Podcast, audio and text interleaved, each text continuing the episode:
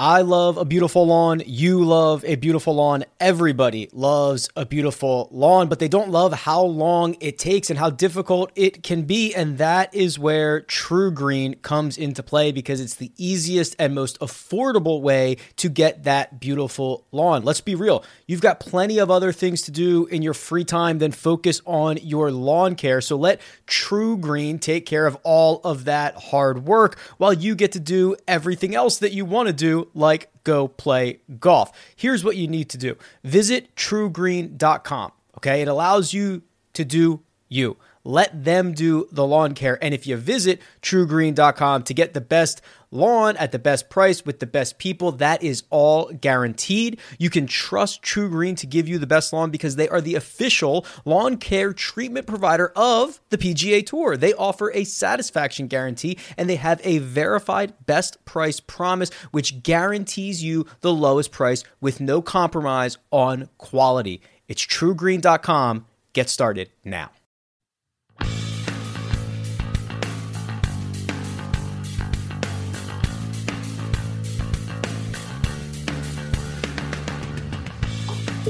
And, and, welcome back to uh, a.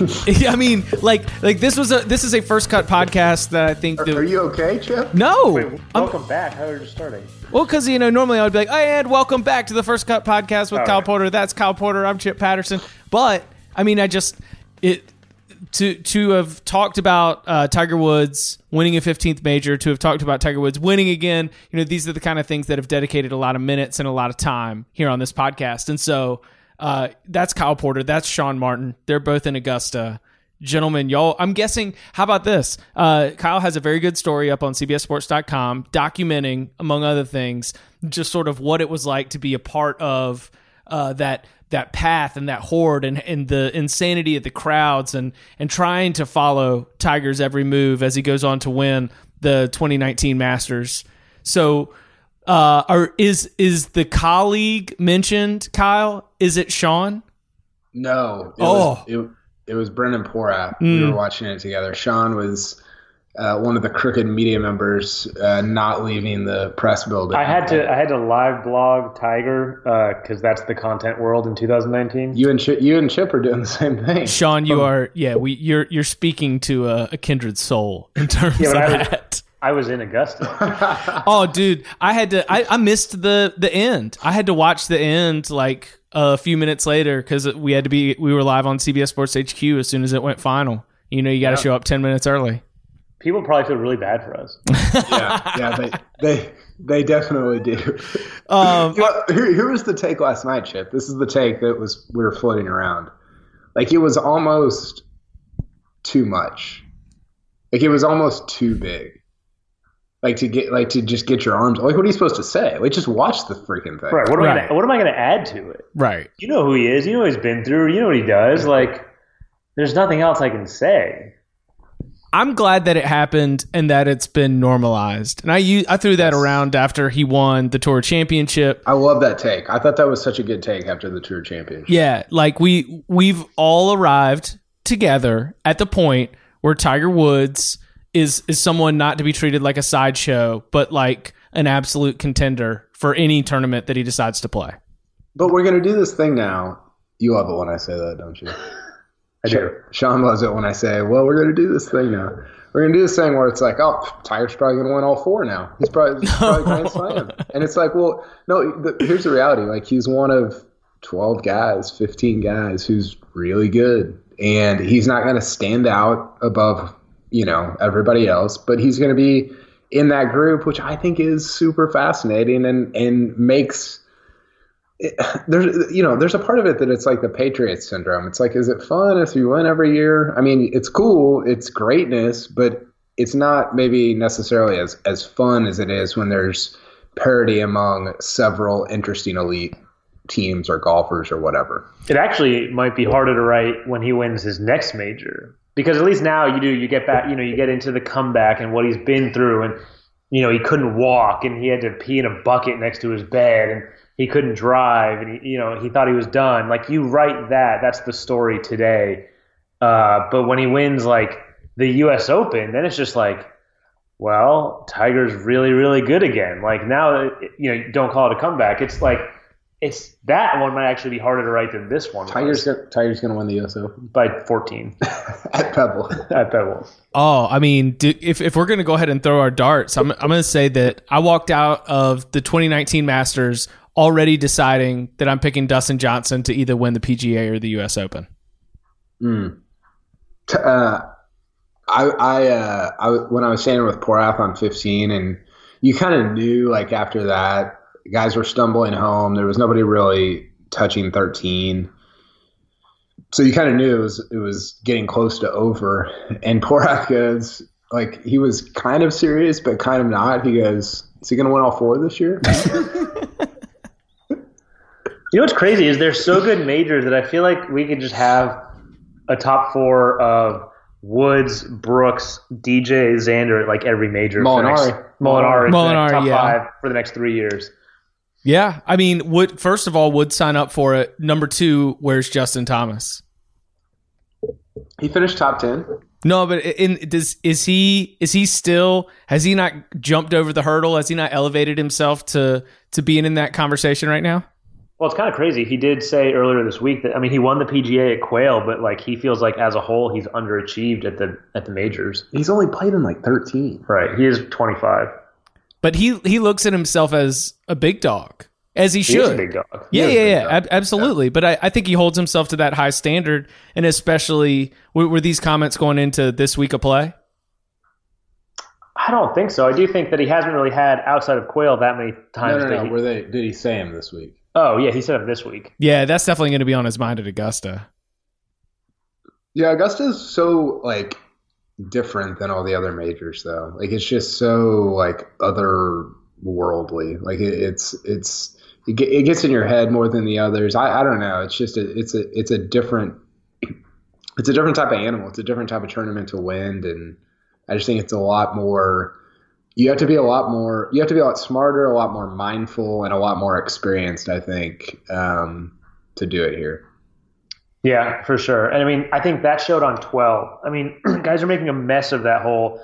Four of the last six players to play it hit it in the water. That's cr- that's insane. I mean, the hole's 155, and that flag's just out there on the right. And, you know, these guys are like, man, I've got nine iron in my hand. I'm a professional golfer. I'm one of the top 10 players in the world. I can hit this close. And and the smart play, like the old school Jack Nicklaus plays, he always said I would aim at the at the bunker because if I hit it short, the bunker catches it. Where if you miss the bunker left or right and go short, it goes in the water. Which is like that shows you these guys think on a different level about the game. But like everyone's just making a train wreck of it. They're all just you know hitting in the water, ruining their chances. And Tiger just kind of steps up and like and hits in the middle of the green. It's like basically Tiger's like here, hold my beer, and then like shows them how it's done, and then gets in the lead, and then never falls out of it. Tiger was going to put that ball on Augusta Country Club before he was going to put it in the water on 12. For so, sure. So what about uh, before Frankie hit the tree? Did you think he still Oh had a chance, or was because because that was the moment for me where I I was I had bought in so hard early that Frankie was going to close it out. That Yeah. even after twelve, I still held out a little hope. But when he Yeah. hit the tree, Well, I was yeah, like, okay, this is a wrap. Because 12 was where, like, you're like, okay, well, that's the cushion that he gave him. Right. Cush, as Tiger would call it, as Tiger did call it throughout his press conference. I had a little cush after I nearly made an ace on 16, which we'll talk about. But um, yes, I'm with you, Chip. I thought, like, because then they both birdied 13, and you're kind of like, okay, well, they're just going to be in lockstep the rest of the way, and it's going to come down to a putt on 18. And then he hits the tree. I was walking toward him as he hit the tree, and Oh my somebody. God. I couldn't. I was at a weird angle, and somebody just hollered behind me. He hit the tree. He hit the tree. and the ball just doesn't even like sniff the other side, and uh, that's a wrap on on Frankfurt. And Not then good. and then the six the shot at sixteen, which was just Tiger. oh my What, gosh. what would have happened if he made it? I, it landed, and I, I grabbed Porath and I said, "That's a one on Sunday at the Masters." with the Because you lead. Huh? You said, if I remember correctly, I don't have your story pulled up, but you said I grabbed a colleague by the collar and said, "Tiger's going to make a one on sixteen with the lead on Yeah. Sunday at the Masters." He almost did. You, but you could tell, like if you've been, if you've watched ever on Sunday at Augusta, and you know where that pin is, and you know where the ridge is. He hit it in the like he hit it in the spot where it's like that that might go in, or it might not, but it's gonna but like it's gonna be up until the very end until we figure out whether it's going in or not. And I just read Rex Hoggard's story, and uh, he he had some color, or he had a scene from like the, I guess it was the locker room, and uh, he got JT saying, "Oh my God, oh my God, that's going in." And JT had made had made a one earlier in the day, which I didn't even realize until I got in later. That's how like secluded you are out there whenever you're with a different group. I knew. Well, see, that was the thing is, I I had watched you know Bryson knock it in, JT knock it in, Rahm hit it to like nothing.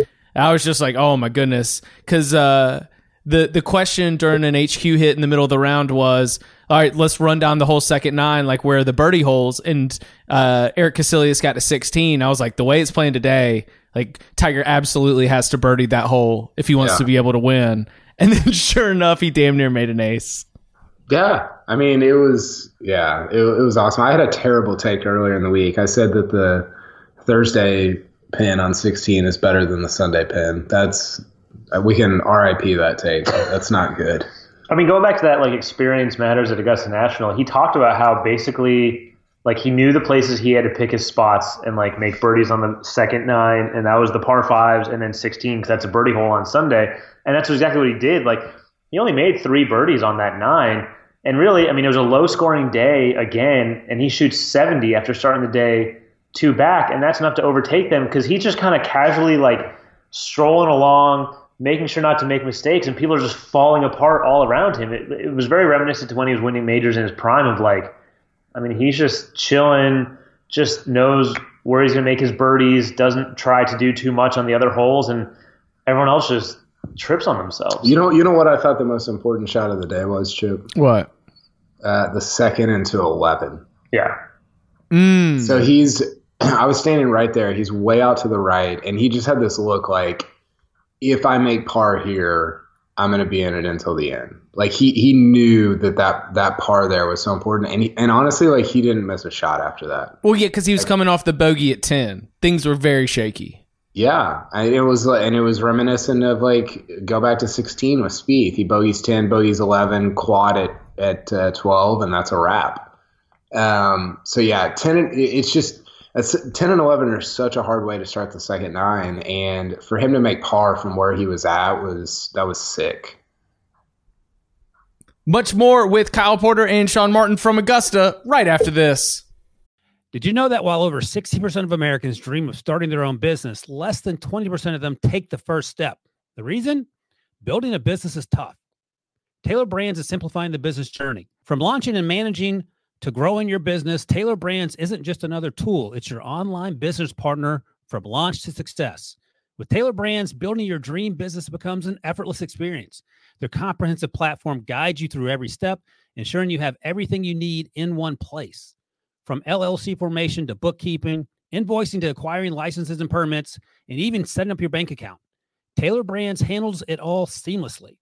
And our listeners will receive 35% off Tailor Brands LLC formation plans using our link, tailorbrands.com slash CBS Sports. That's T A I L O R B R A N D S dot com slash CBS Sports. So start your business journey today with Tailor Brands. Robert Half research indicates 9 out of 10 hiring managers are having difficulty hiring. If you have open roles, chances are you're feeling this too. That's why you need Robert Half. Our specialized recruiting professionals engage with our proprietary AI to connect businesses of all sizes with highly skilled talent in finance and accounting, technology, marketing and creative, legal, and administrative and customer support. At Robert Half, we know talent. Visit roberthalf.com today. All right, so as everyone's falling apart down the stretch, y'all were, y'all were there. How much of that is weather, and how much of that is sort of intangibles and, and pressure, or what what have you? I I don't know. I I I think it's got to be a little bit of nerves. I mean, Molinari makes one bogey through three rounds, and then he's just. And honestly, like if you look at the first nine, he he wasn't hitting it very well. He came into the final day, I think sixth in strokes gained on approach shots, and he was all over the place early, and he was saving himself, which is great, but that's. It's really hard to win that way. We saw we saw excuse me Patrick Reed kind of did it last year when he shot that 71 in the final round, just hold on. Um, but uh, it obviously Frankie couldn't do it. I think that's kind of the beauty of the second nine and why the Masters always is, is pretty exciting in that it tempts you to go for it and it, and really it gives you plenty of birdie opportunities if you pull the shots off. But the second that you uh, you know you don't pull one off, there's a steep penalty to pay, play. I mean, 12 is a nine iron, easy birdie if you hit you know for most guys, but if you miss it, it's going in the water. 13 water, 15 water, you know, 16 even. You know, if you don't hit it on that shelf, it's a pretty hard par, really. I mean, it's basically, you know, you're you kind of you put your hand in the cookie jar, but you know, you might get it slapped if you're a little too slow and, and your mom sees you. So it's just that's the beauty of that second nine that you have to be if you're perfect you can shoot 31 and if you're a little off you can shoot you know 37 38 did you see what tiger said about uh, brooks after the round no he said uh, he he thinks that he didn't know, but he saw that Brooks hit it in the water on 12, and he goes, he's a lot stronger than I am, oh, yeah. and he flights it a lot better than I do, which I was like, whoa.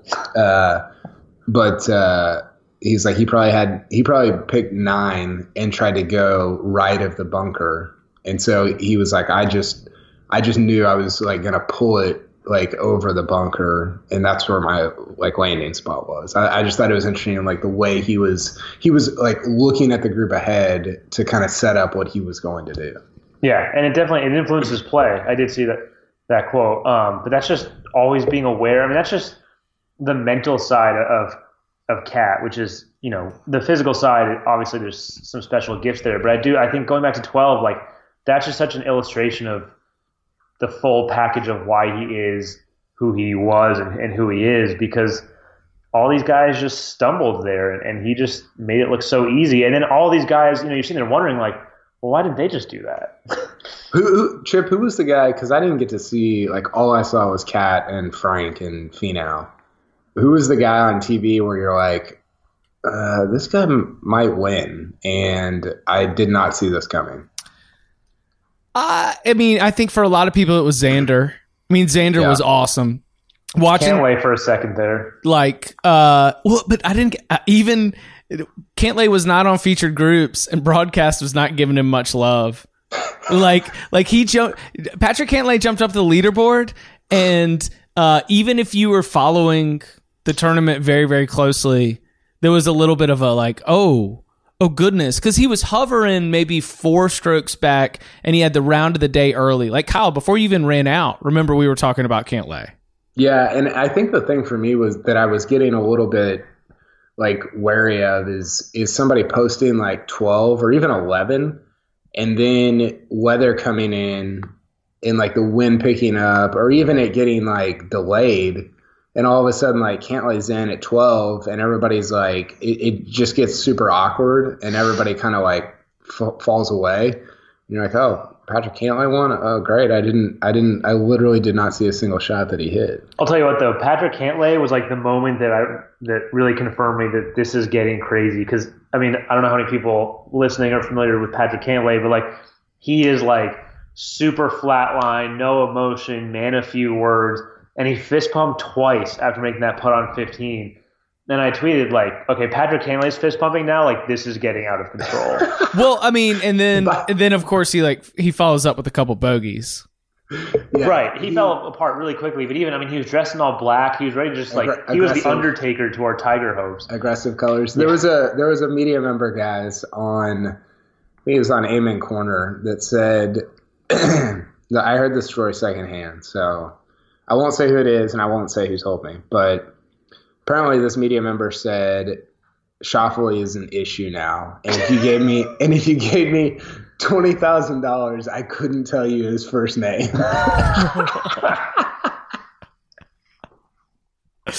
Jeez. Uh, so that was where we were at on on the second. So yeah, I, I am right though that like Xander Schauffele, someone who I feel like you know we've we've talked about a good bit over the last little bit, over the last couple months, or even uh, uh, the last year.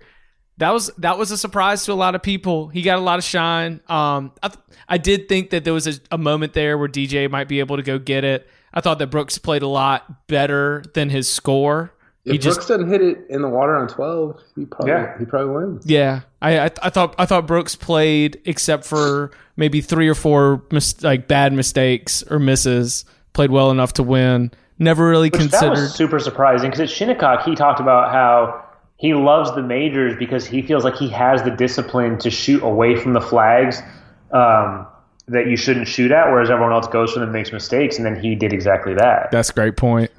Um, yeah, I don't I don't know what. Hey, so what was the? Do you think that someone showed uh Matt Kuchar the Phil Mickelson video on Saturday? How good was that? Incredible.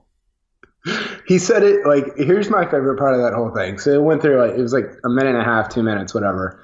And he does he hits like all these like high points and talks about everybody's like oh dropping bomb, you know whatever like all the like rhetoric. The best part of the whole thing is how casually he just he just torched Kuchar. Like he didn't even it wasn't like his voice didn't change. He just like lit him up in like four seconds and moved on and, and you're like, whoa, what just happened? Like, I, it was it was incredible. It's great. And that he's talking about side money at a guest is pretty hilarious. well, I mean, I so we the the like the swing speed thing has been a thing for Phil. That's what he's Yeah. been talking about for months. Uh, and to follow up the tweet with a screenshot of his swing speed, keeping Well, the receipts on it. he came into the week talking about how somebody asked him on Tuesday, like, "Are you hitting it straight?" And he goes, "I Doesn't don't matter. I don't know, but I'm hitting it really far, and that's all I care about." Incredible. What what do we make? What do we make of his performance here? I mean, how? So you know, we got Phil and uh, Pebble coming up in a little bit. We got to go through Bethpage obviously first, but you know, how do how do we chart this? Like, what does this data point mean? Because it was wildly entertaining, right? Like both on and off the course. Phil was a, a very very entertaining part of the 2019 Masters. What what does it mean for him? Yeah, I think for me, like he, so he shoots 67 in the first round, and I've always thought that Phil at some point is going to have his Jack in 86 moment when he's like 50, 51, whatever. Like I, I I've always felt like it's going to happen. And after this Masters, I, I I'm not so sure. Like I I don't know if I still believe that. I just think it's I just think it's so hard for him to stay locked in for four rounds. I just I I kind of don't think that's ever going to happen now, and I kind of don't think he's ever going to win another major.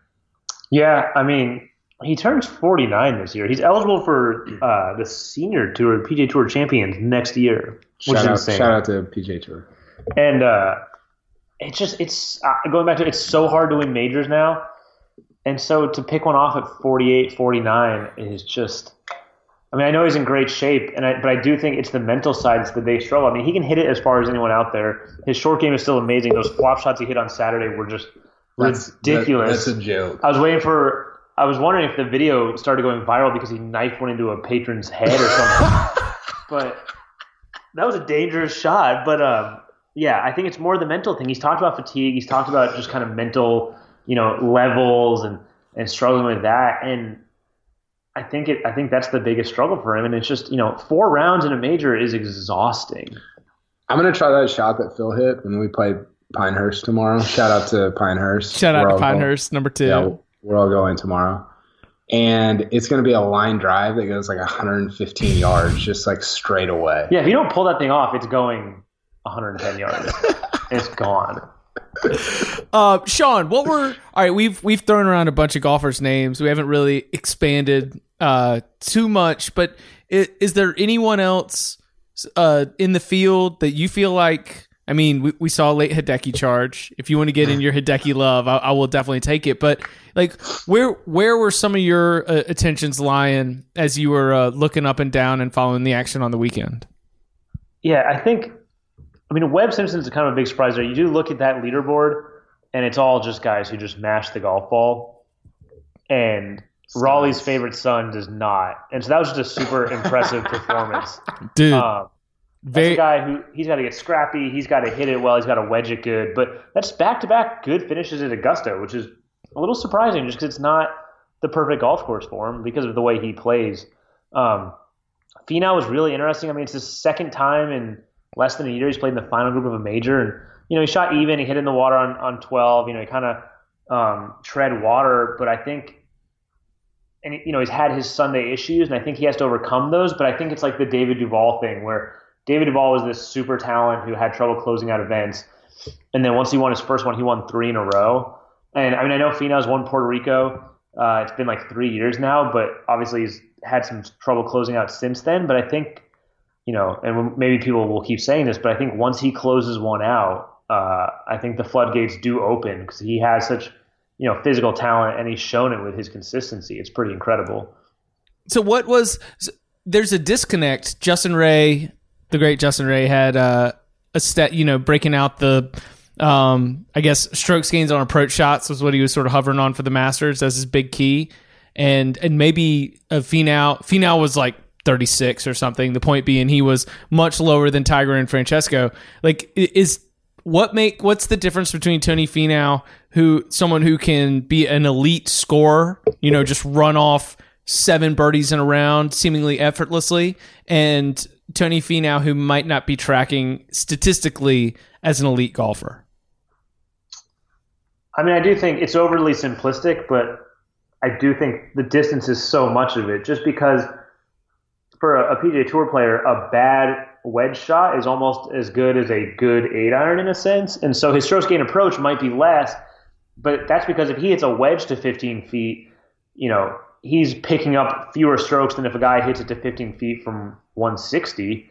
Um, but they're left with the same birdie putt, if that makes sense. So That's not sim- weight. yeah, that's that's not too simplistic. I like that. Yeah. Tiger Tiger was raving about his distance at the end of his press conference. I don't know why Tiger was talking about Finau in his winner's press conference. I think it was Utah media asking the Finau question. big big Utah media. Uh, but he was just he was just raving about how long he is, and he's like he just he like has this like little half swing, and he hits it just forever. I mean, it's crazy like how, and I, I love watching him swing. Like he's he's among my probably four or five favorite swings on the PGA Tour.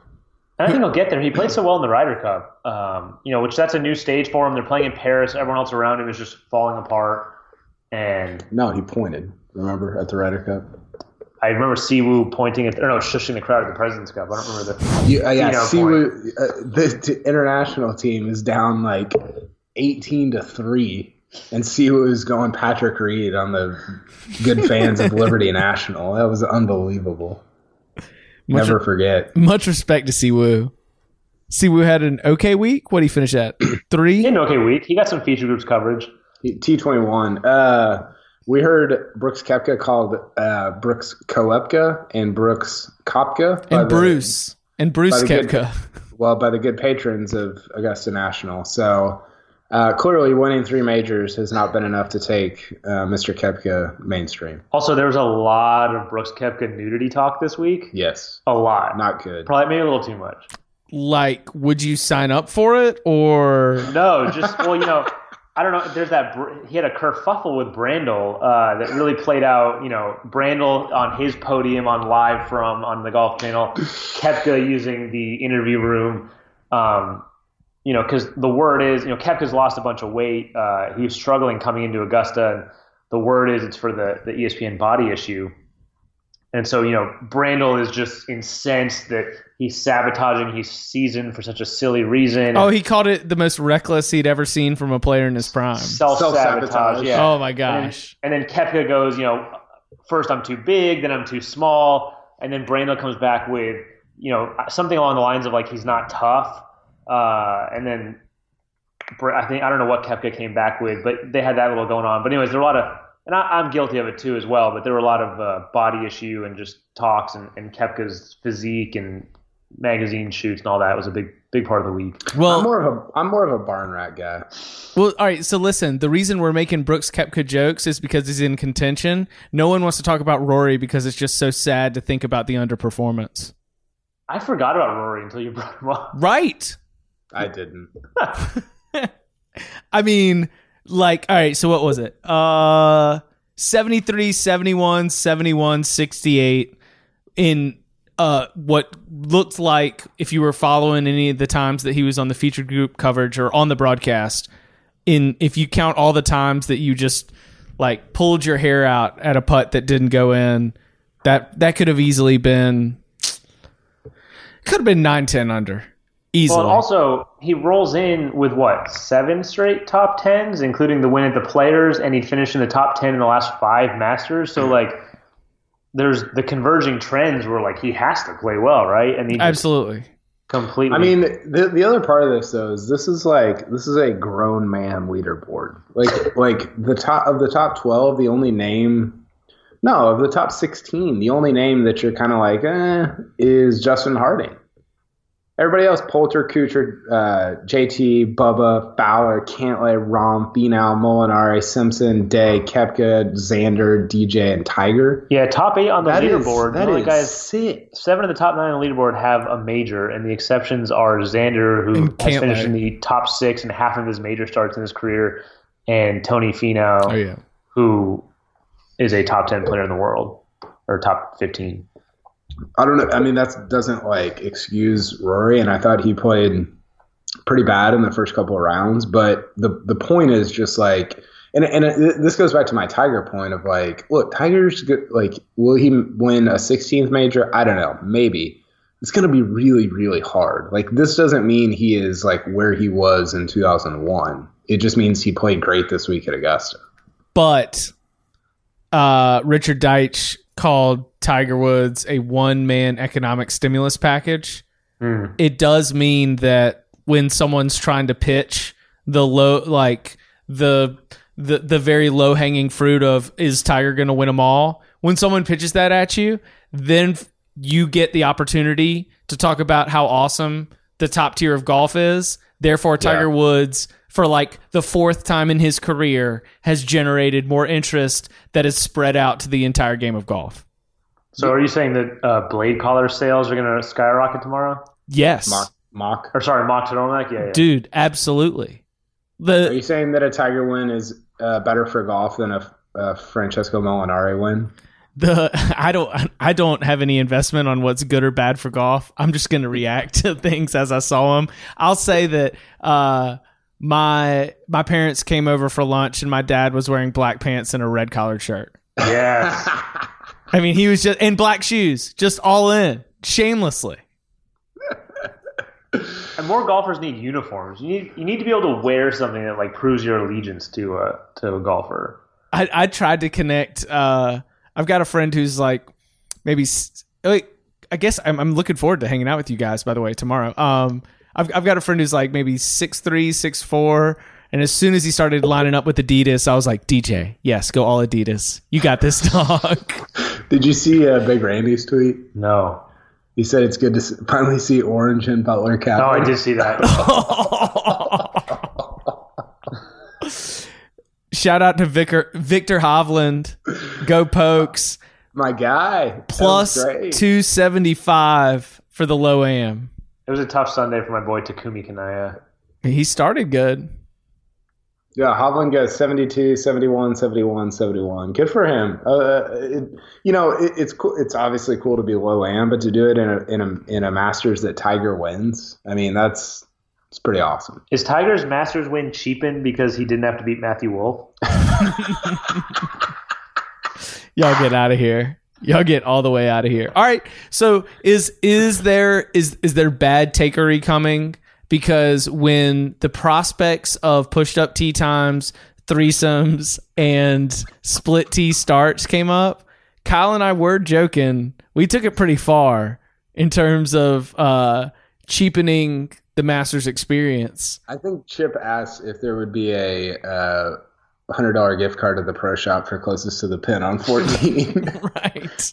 The one thing that is interesting, and I don't know if it would have. This is an actual factual thing, and I don't know if it would have changed things Actual factual. versus like just some mindless speculation. But Tiger, if they did twosomes, would have been in the second to last, the penultimate uh, group, and so he's not playing with Molinari. I don't think that affects things. Obviously, we've seen Molinari take down Tiger multiple times in different events over the past year, but um, it does possibly change some things. It's I think Tiger still wins. Let's not. I don't want to clarify that. But I think Tiger coming from behind is fascinating. yeah, that yeah, that is crazy. I mean, literally something he in all of his years of best golf, and it's probably because he was always leading majors. He never had to come from behind, but the 14 majors he won before, he never, ever, ever in the prime of his career was able to come from behind in a major. And it's not like he ran down like Corey Conners. Right. well, and, and it's not like he ran him down with the 64, which he almost did at the PGA.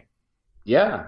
No, it's a, it's a good point. Like, and and and that goes back to like he, like I, and maybe this came through on TV. I just felt like the way he played the second nine was so smart.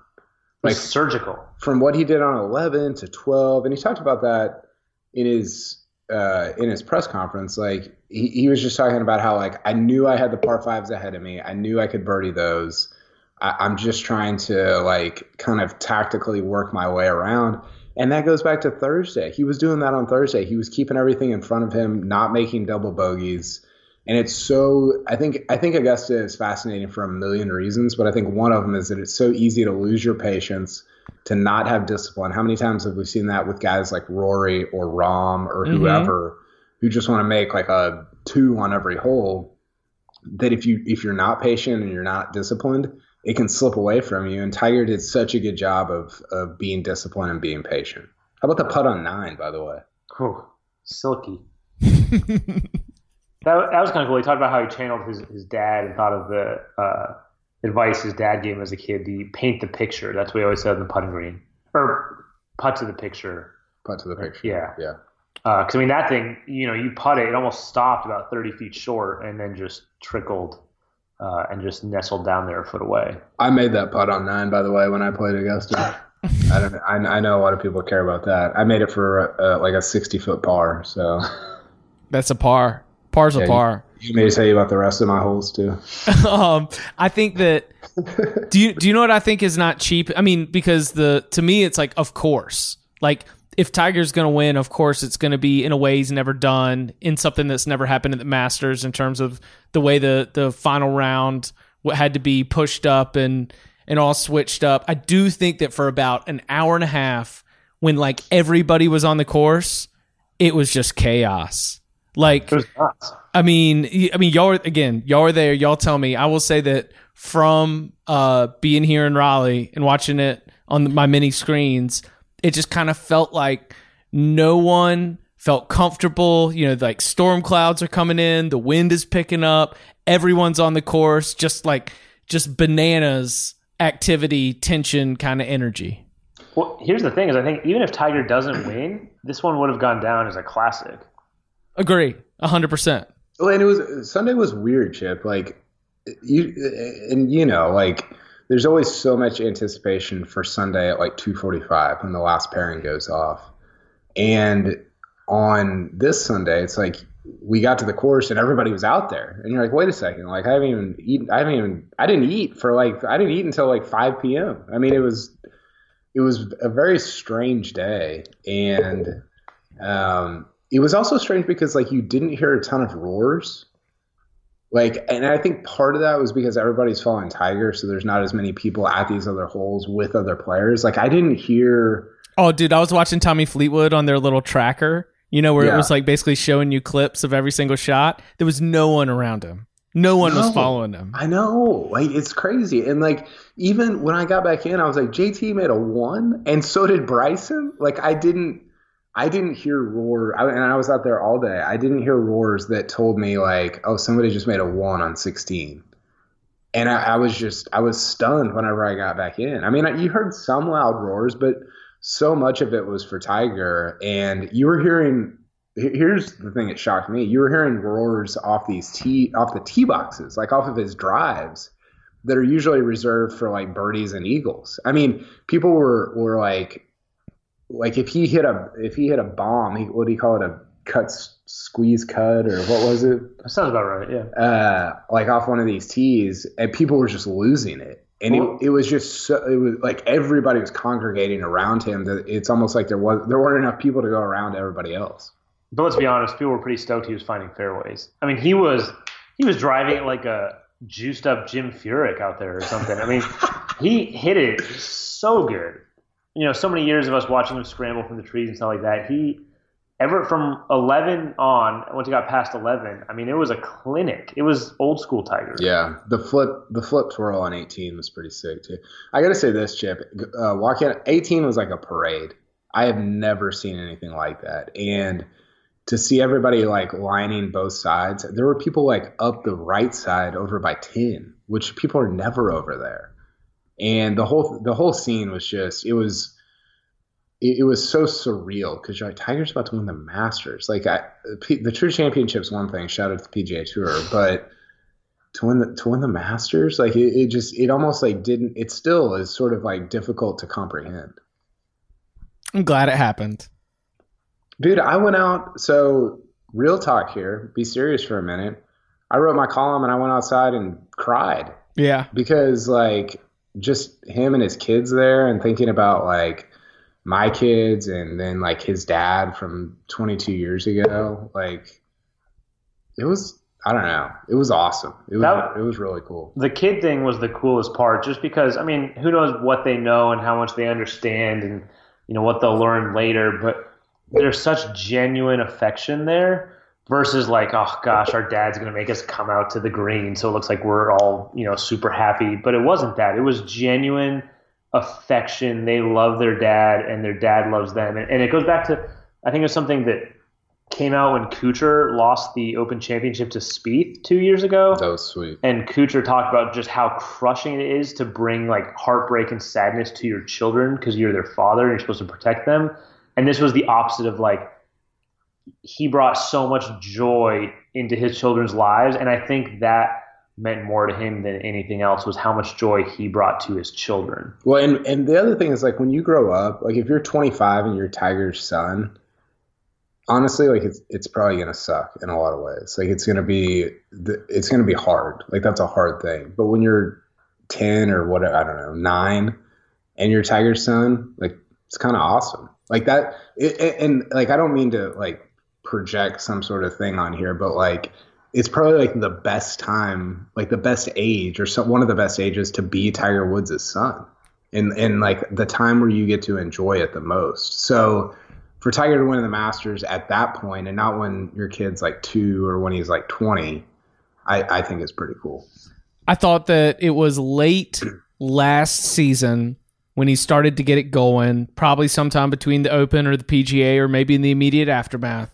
And Tiger said, This is the only time my children have seen me happy about golf. Where Yeah, it hasn't been hurt, it hasn't been disappointment, it hasn't been frustration. This is the only time they've seen me really be able to enjoy it because they don't remember the last time I did. And this is Yeah. like the peak of that.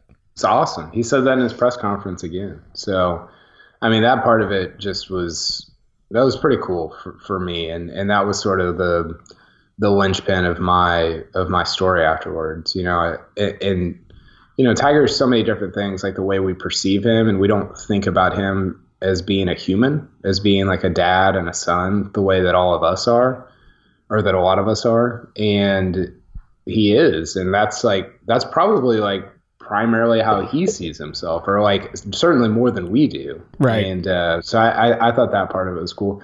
Uh, real quick, biggest surprise from this week and biggest disappointment. And if you guys don't have anything off the top, I, I've got, I think I've got both. Uh, Rory, I mean, disappointment to Rory. You want to elaborate? Just, I mean, I, we already discussed a little bit of it, but the fact that, it, I mean, did you even know Rory was on the golf course on Sunday? I mean, I did. I was watching Shot Tracker all the I thought he, I thought he MDF'd. I thought they installed a 54 hole cut for this event. No, no, no, no. But listen, he did start on 10, and I did guess when there were rumors of, uh, and I guess this would be early Saturday. I was like, oh, that's how Rory wins it by starting on 10 He and wins go with the 62. on Sunday. If he posts 61, you never know. uh, I think Bryson's my biggest disappointment. Yeah, Fade harder, Bryson. that was, yeah. He, He- shot. He finished shot- below Spieth and McIlroy.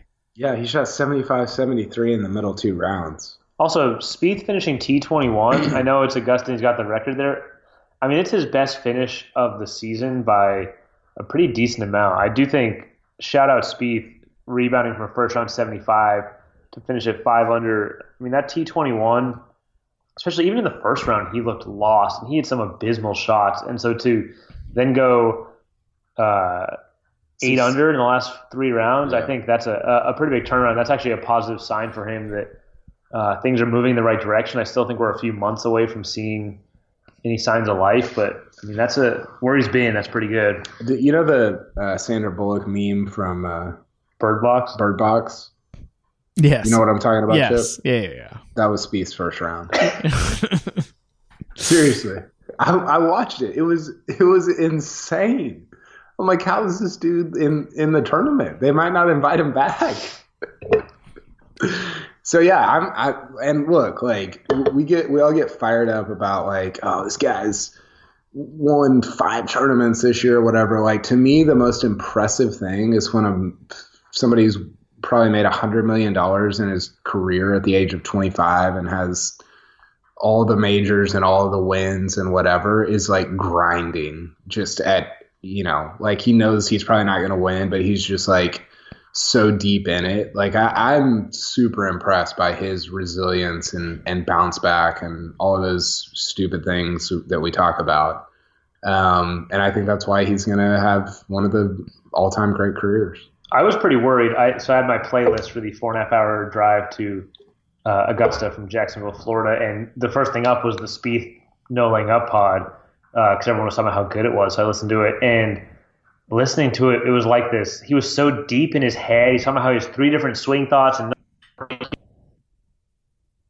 I mean, Solly just had to ask like two questions for the hour interview, and he was just going on and on. And I was like, he's deep in his head right now. I was, I was like, is he laying down while he's, you know, giving this podcast? Is he, is this like a therapy session? He was, he sounded like a guy who just was, was deep in it. I still think he has a long way to dig out, but yeah, I mean, missing that cut. If he had missed that cut this week, when he had to ask his caddy what the cut rule was because he had no idea because he never had to think about it. Did he really? Yeah, like if he had missed the cut, that would have been rock bottom. A hundred percent.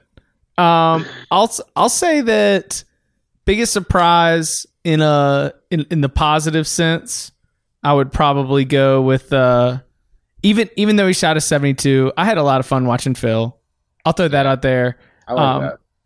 And in the disappointment sense, hundred percent Rory, and a little bit, and this would only be like getting a, a little nitpicky with it, but I, I was I was looking for a little more from Justin Thomas.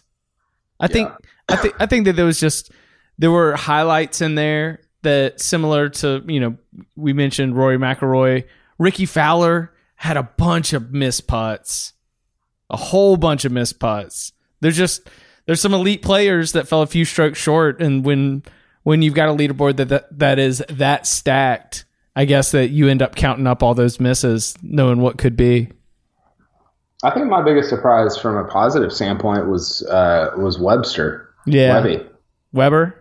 He was great.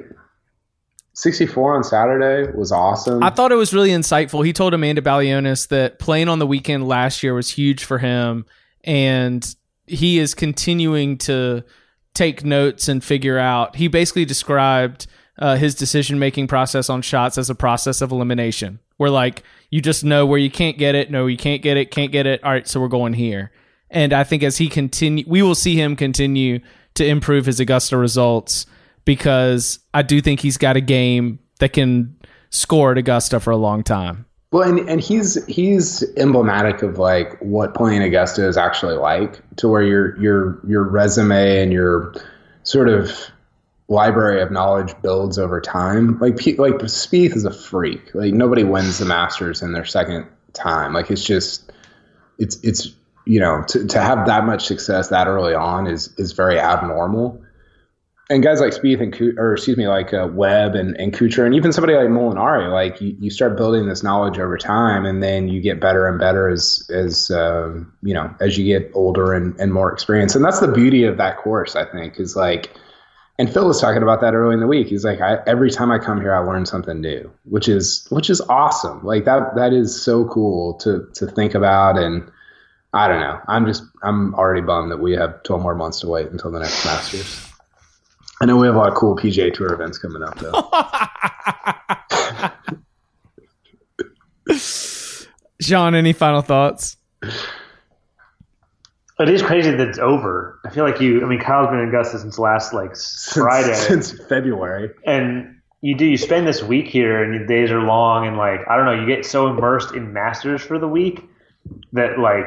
I mean, I haven't done anything else. I haven't read anything. I haven't like. It's been nothing but the Masters for seven straight days, and then that, that is over, and we're leaving here, and Tiger Woods is the winner. That and we're almost back to the days where like Tiger could finish seventh somewhere, and people are gonna be like, "What's wrong with Tiger Woods?" Oh god. I'm not. Um, looking forward to Friday Friday was an entire tournament unto itself. Each of Yeah. these days, like like you're right, Kyle Kyle has really been there since February. But even within the context of the four championship days, every one of them has been exhausting. Yeah.